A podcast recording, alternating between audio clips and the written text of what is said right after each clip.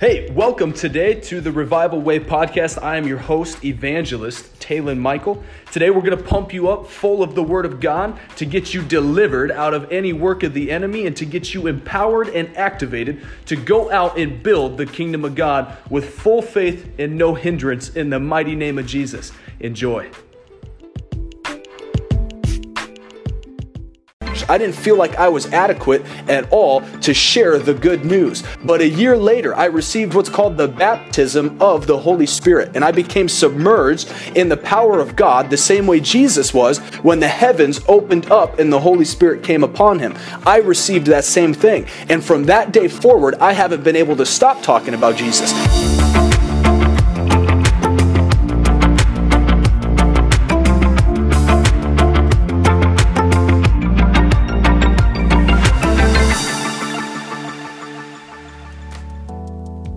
Welcome back to Faith Fridays. Again, I am your host, Talon, and today I want to pack you full of a few minutes of faith when it comes to what is known as the anointing in the Bible. Now, a famous preacher back in the day gave this description for the anointing. He said, When it comes to the anointing, you don't quite know what it is, but you know when it ain't. So the anointing is so radical, so multidimensional, and so powerful that it's almost hard to explain into words outside of the way that scriptures express it. So if you would turn with me to 1 Samuel chapter 16, we're going to look at a few times in the Old Testament where we see the anointing come into play. Now, if I had to use natural verbiage to try and explain what the anointing is, I would explain it as being the manifest power of God on an individual. And you're going to learn here quickly what I mean. 1 Samuel chapter 16, we'll just start at verse 1. The Lord said to Samuel, How long will you grieve over Saul? So, this is after the anointing or the Spirit of God left Saul, since I have rejected him from being king over Israel. Fill your horn with oil and go. I will send you to Jesse the Bethlehemite, for I have provided for myself a king among his sons. I'm going to stop you right there. In the Old Testament, we see three different types of people that are anointed or chosen by God. These are the prophets, the priests, and the king. That's very important to know. So David is getting ready to be anointed as king, starting in verse 2. And Samuel said, How can I go? If Saul hears it, he will kill me. And the Lord said, Take a heifer with you and say, I have come to sacrifice to the Lord. And invite Jesse to the sacrifice, and I will show you what you shall do. And you shall anoint for me him whom I declare to you. Samuel did what the Lord commanded and came to Bethlehem. The elders of the city came to meet him, trembling, and said, Did you come peaceably? And he said, Peaceably I have come to sacrifice to the Lord. Consecrate yourselves and come with me to the sacrifice. And he consecrated Jesse and his sons and invited them to the sacrifice. When they came, he looked at Eliab and thought, Surely the Lord's anointed is before him. But the Lord said to Samuel, Do not look on his appearance or on the height of his stature, because I have rejected him. For the Lord sees, this is huge, not as man sees Man looks on the outward appearance, but the Lord looks on the heart. Now go on a few more scriptures ahead to verse 12. And he sent and brought him in. Now he had sent for David because all the other sons the Lord had rejected. Now he was ruddy and had beautiful eyes and was handsome much like DJ, the one who edits these videos. And the Lord said, Arise, anoint him, for this is he. Then Samuel took the horn of oil and anointed him in the midst of his brothers, and the Spirit of the Lord rushed upon David. If you could put that in the comments, this is huge. And the Spirit of the Lord rushed upon David from that day forward. And Samuel rose up and went to Ramah. Now let's go over to uh, 1 Kings chapter 19. We're going to look at one more case. Verse 15. And the Lord says to him, Go, return on your way to the wilderness. He's talking to Elijah here of Damascus. And when you arrive, you shall anoint Hazael to be king over Israel. And Jehu, the son of Nimshi, you shall anoint to be king over Israel. And Elisha, the son of Shaphat, of Abel Meholah, you shall anoint to be a prophet in your place. Now hop on back over to the Old or New Testament. Go to Acts chapter 10 with me. Acts chapter 10. And we're going to get into what the anointing looks like, even closer to a modern day example. See, when I first got born again, I wasn't aware of how important it was to have the anointing or the manifest presence of God on my life. But you see in the Old Testament and the New Testament that when the Spirit of the Lord comes upon individuals who God chooses, and remember, God, just like we saw with David, he doesn't look on outward appearance and make judges by that. He looks at a man or a woman's heart. He sees if your heart is sold out for him. And by having a pure heart and clean hands, God will anoint your life to bring people into the kingdom. There's one thing that any minister that's, that's pressed into the anointing can tell you. It is impossible to be a minister of the gospel effectively without carrying the anointing or the power of God. So what does it look like to have the anointing come on your life? Look at Acts chapter 10, verse 38. This is Peter talking to the Gentiles. He said, How God anointed Jesus of Nazareth with the Holy Spirit and with power. So when you're anointed, what happens? You receive the Holy Spirit and power different but the same. The Holy Spirit always comes on you with power. What do we know from my past teachings? I've mentioned how there's three instances, the same Holy Spirit, but three instances that you see in the Bible when it comes to the presence of the Holy Spirit and who he is. In John chapter 14, Jesus explains that the disciples know the Holy Spirit because he's dwelt among them, but he shortly tells them, soon he will come to live within you. The Holy Spirit couldn't live within them yet because Jesus had not resurrected. But when Jesus resurrects, we see in John chapter 20, Jesus breathes on the disciples and he says, Receive ye the Holy Spirit. That's why in 1 John chapter 2, verse 27, we see John explain that there's an anointing that abides in you. And that anointing in you will teach you all things. So here's the thing about the anointing as we've seen the parallels in the scripture in acts chapter 10 in 1 samuel chapter 16 and in 2 kings or 1 kings i believe we see the same uh, uh, correlation when it comes to the holy ghost and the anointing. It is power and it's the spirit of god together. The Holy Spirit brings the power. So, the Holy Spirit inside of you, when you're born again, the anointing inside of you, Holy Spirit anointing, same thing. The anointing inside of you in 1 John chapter 2 verse 27 says that he will abide in you and teach you all things. But there's another instance that we see in Luke chapter 3. Go to Luke chapter 3 with me. And this is played out perfectly in Jesus' life. Because if you think about it, how was Jesus conceived? He was born of a virgin. But how was Mary pregnant? It says that the Holy Spirit came upon her and she was impregnated by the Spirit of God. So Jesus was already born of the Spirit, the same way that we are born of the Spirit when we're born again.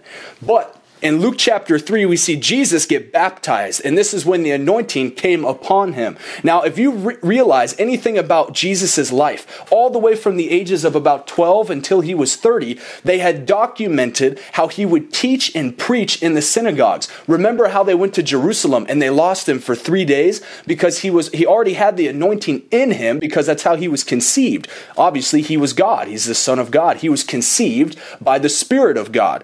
And so he already had that anointing anointing in him that taught him all things. That's why he was in the temples and the synagogues. He was teaching the religious leaders already from a young age. But when he got to the age of 30, we saw the Holy Spirit come upon him with power. Luke chapter 3, verse 21.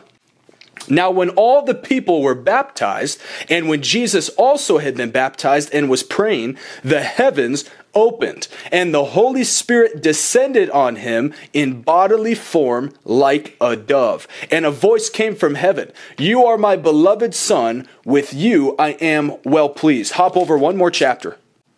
Luke chapter 4, verse 18. So, we saw that he was anointed with the Holy Spirit in that moment. The heavens opened the Holy Spirit came upon him and anointed him. And immediately it drove him in. He, the Holy Spirit, drove him into the wilderness to be tested and to fast, to press in and to increase the power on his life. But when he comes back from the wilderness, this is what he says in Luke chapter 4, verse 18. So this is what the anointing does for you in ministry. This is why the anointing is on your life. Write this down in your notes.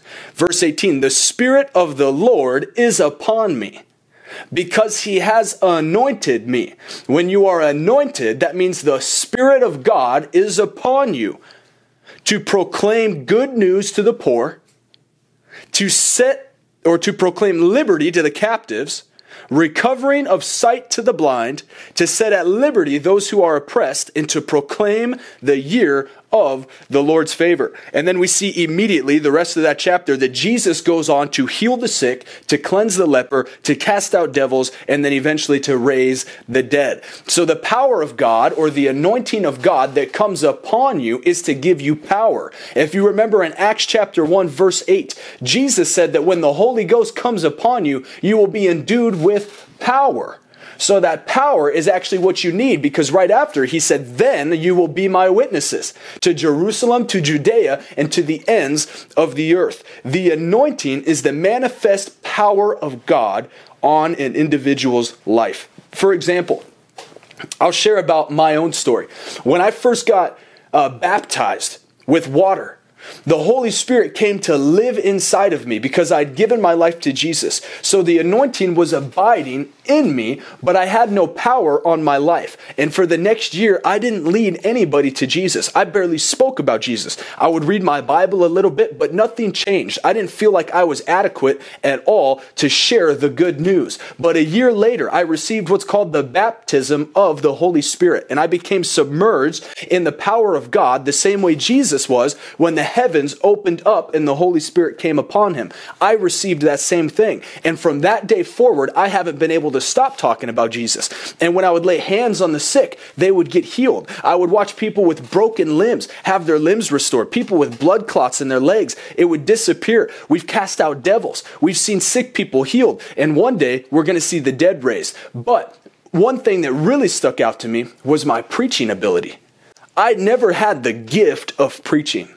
But when I received the baptism of the Holy Spirit, the anointing, power came on my life that every time I'd open my mouth about the Bible, people would listen to me. I didn't know why, I didn't know what was happening. All I knew is that when I spoke, people listened. And that is what the anointing on your life will do. The anointing comes onto your life, number one, to give you power. Number two, to share the power of God with other people. And number three, to bring dominion to the kingdom of God. God anoints men and women to go take territory for the kingdom of God. That's why Jesus said, when Peter acknowledged that he was the Christ, the word Christ means the anointed one and his anointing. The word Christ refers to the anointing. So Jesus said, Blessed are you, Simon, amongst men. Flesh and blood did not give that to you, but it must have been revealed by my Father. And upon this rock, I will build my church. Now that had multiple meanings. Upon the rock, being Peter, he would start his church by Peter. Peter's name also meant rock. Number two, upon the rock of the revelation that Jesus was the Christ. And what does that mean? Upon the anointing. The anointed one and his anointing is what that word Christ means. It wasn't Jesus' last name. And Jesus said, I will build my church upon this rock, and the gates of hell will not prevail against it. When you build a ministry upon the rock, rock of the anointing of God, the gates of hell will never prevail against it. So, with the anointing. We don't quite know what it is, but we know how it works. And we see how it works throughout the scriptures and what it'll look like in your life. God is no respecter of men. When you press into the anointing, as we see in the Bible, what happened for them can happen for you. If you hunger and you thirst, God will touch your life in a powerful, powerful way. He will anoint you today to go out and bring good news to the poor, liberty to the captives, sight to the blind, and to set free those who are oppressed while while you proclaim the year of the Lord's favor. So, at this very moment, I want to give you an opportunity. If while I was speaking, you felt a stirring in your heart, you knew that Number one, maybe you've never given your life to Jesus. Or number two, maybe you gave your life to Jesus, but you felt yourself fall away. You know you haven't been living the way that you should. If Jesus came back right now, would you be able to look him in the eye and say, I've done my best. I've sought you diligently. I've died to myself. If you're not in that position, I want to give you an opportunity right now to get right with God. And I just want you to pray this prayer with me. If that's you, you can just close your eyes. You can lift up your hand and come into a position of surrender before God. The Lord will use you today. And even if you don't need to get right with God, but you want more in your life, I want you to pray with me. God will anoint you this very moment. If you want the anointing of God on your life, I want you to pray with me. Say, God, I believe your word. And your word says in Romans chapter 10 if I believe in my heart and confess with my mouth Jesus is the Son of God. He died for me, He rose again from the grave, and that He is Lord, that I will be saved. So, Heavenly Father, I ask for forgiveness right now of all my past transgressions. I repent today. I turn away from my old life. And I confess with my mouth Jesus is Lord and He is my Savior. Wash me clean. Come into my heart, Lord Jesus. Make me a new creation. Fill me with your Spirit and anoint my head today. Father, I call on your power to anoint me to bring the good news everywhere that I go. Today, I receive salvation by the grace of God through my faith in your Son. In Jesus' name, amen. Amen. If you just said that prayer with me, first thing I want you to do is get your hands on a Bible. You got to get the Word of God inside of your spirit. Jesus said, Man does not live by bread alone, but by every word that comes from the Father. This Word is life, it is spirit, and it is truth. It will fill you up and it will feed you every single day that you read it. I suggest you start reading in the book of John to grasp the narrative of Jesus' life, and then you can branch out through there as you build a relationship with the Holy Spirit. It says that the anointing that's in you now will teach you all things. Next thing, I want you to make sure if you don't already follow this Instagram or YouTube account, follow us on social media and plug into these teachings. They are huge, they will fill you full of faith, and they will help you to build yourself up in the knowledge and wisdom of God. Also, we encourage you to plug into a local church. Find a Holy Ghost filled church that preaches the word. They don't compromise God's rules, God's laws, and God's word. And they preach the power of the alive and active Spirit of God. Other than that, I love you, and I will see you next week on Faith Friday. God bless.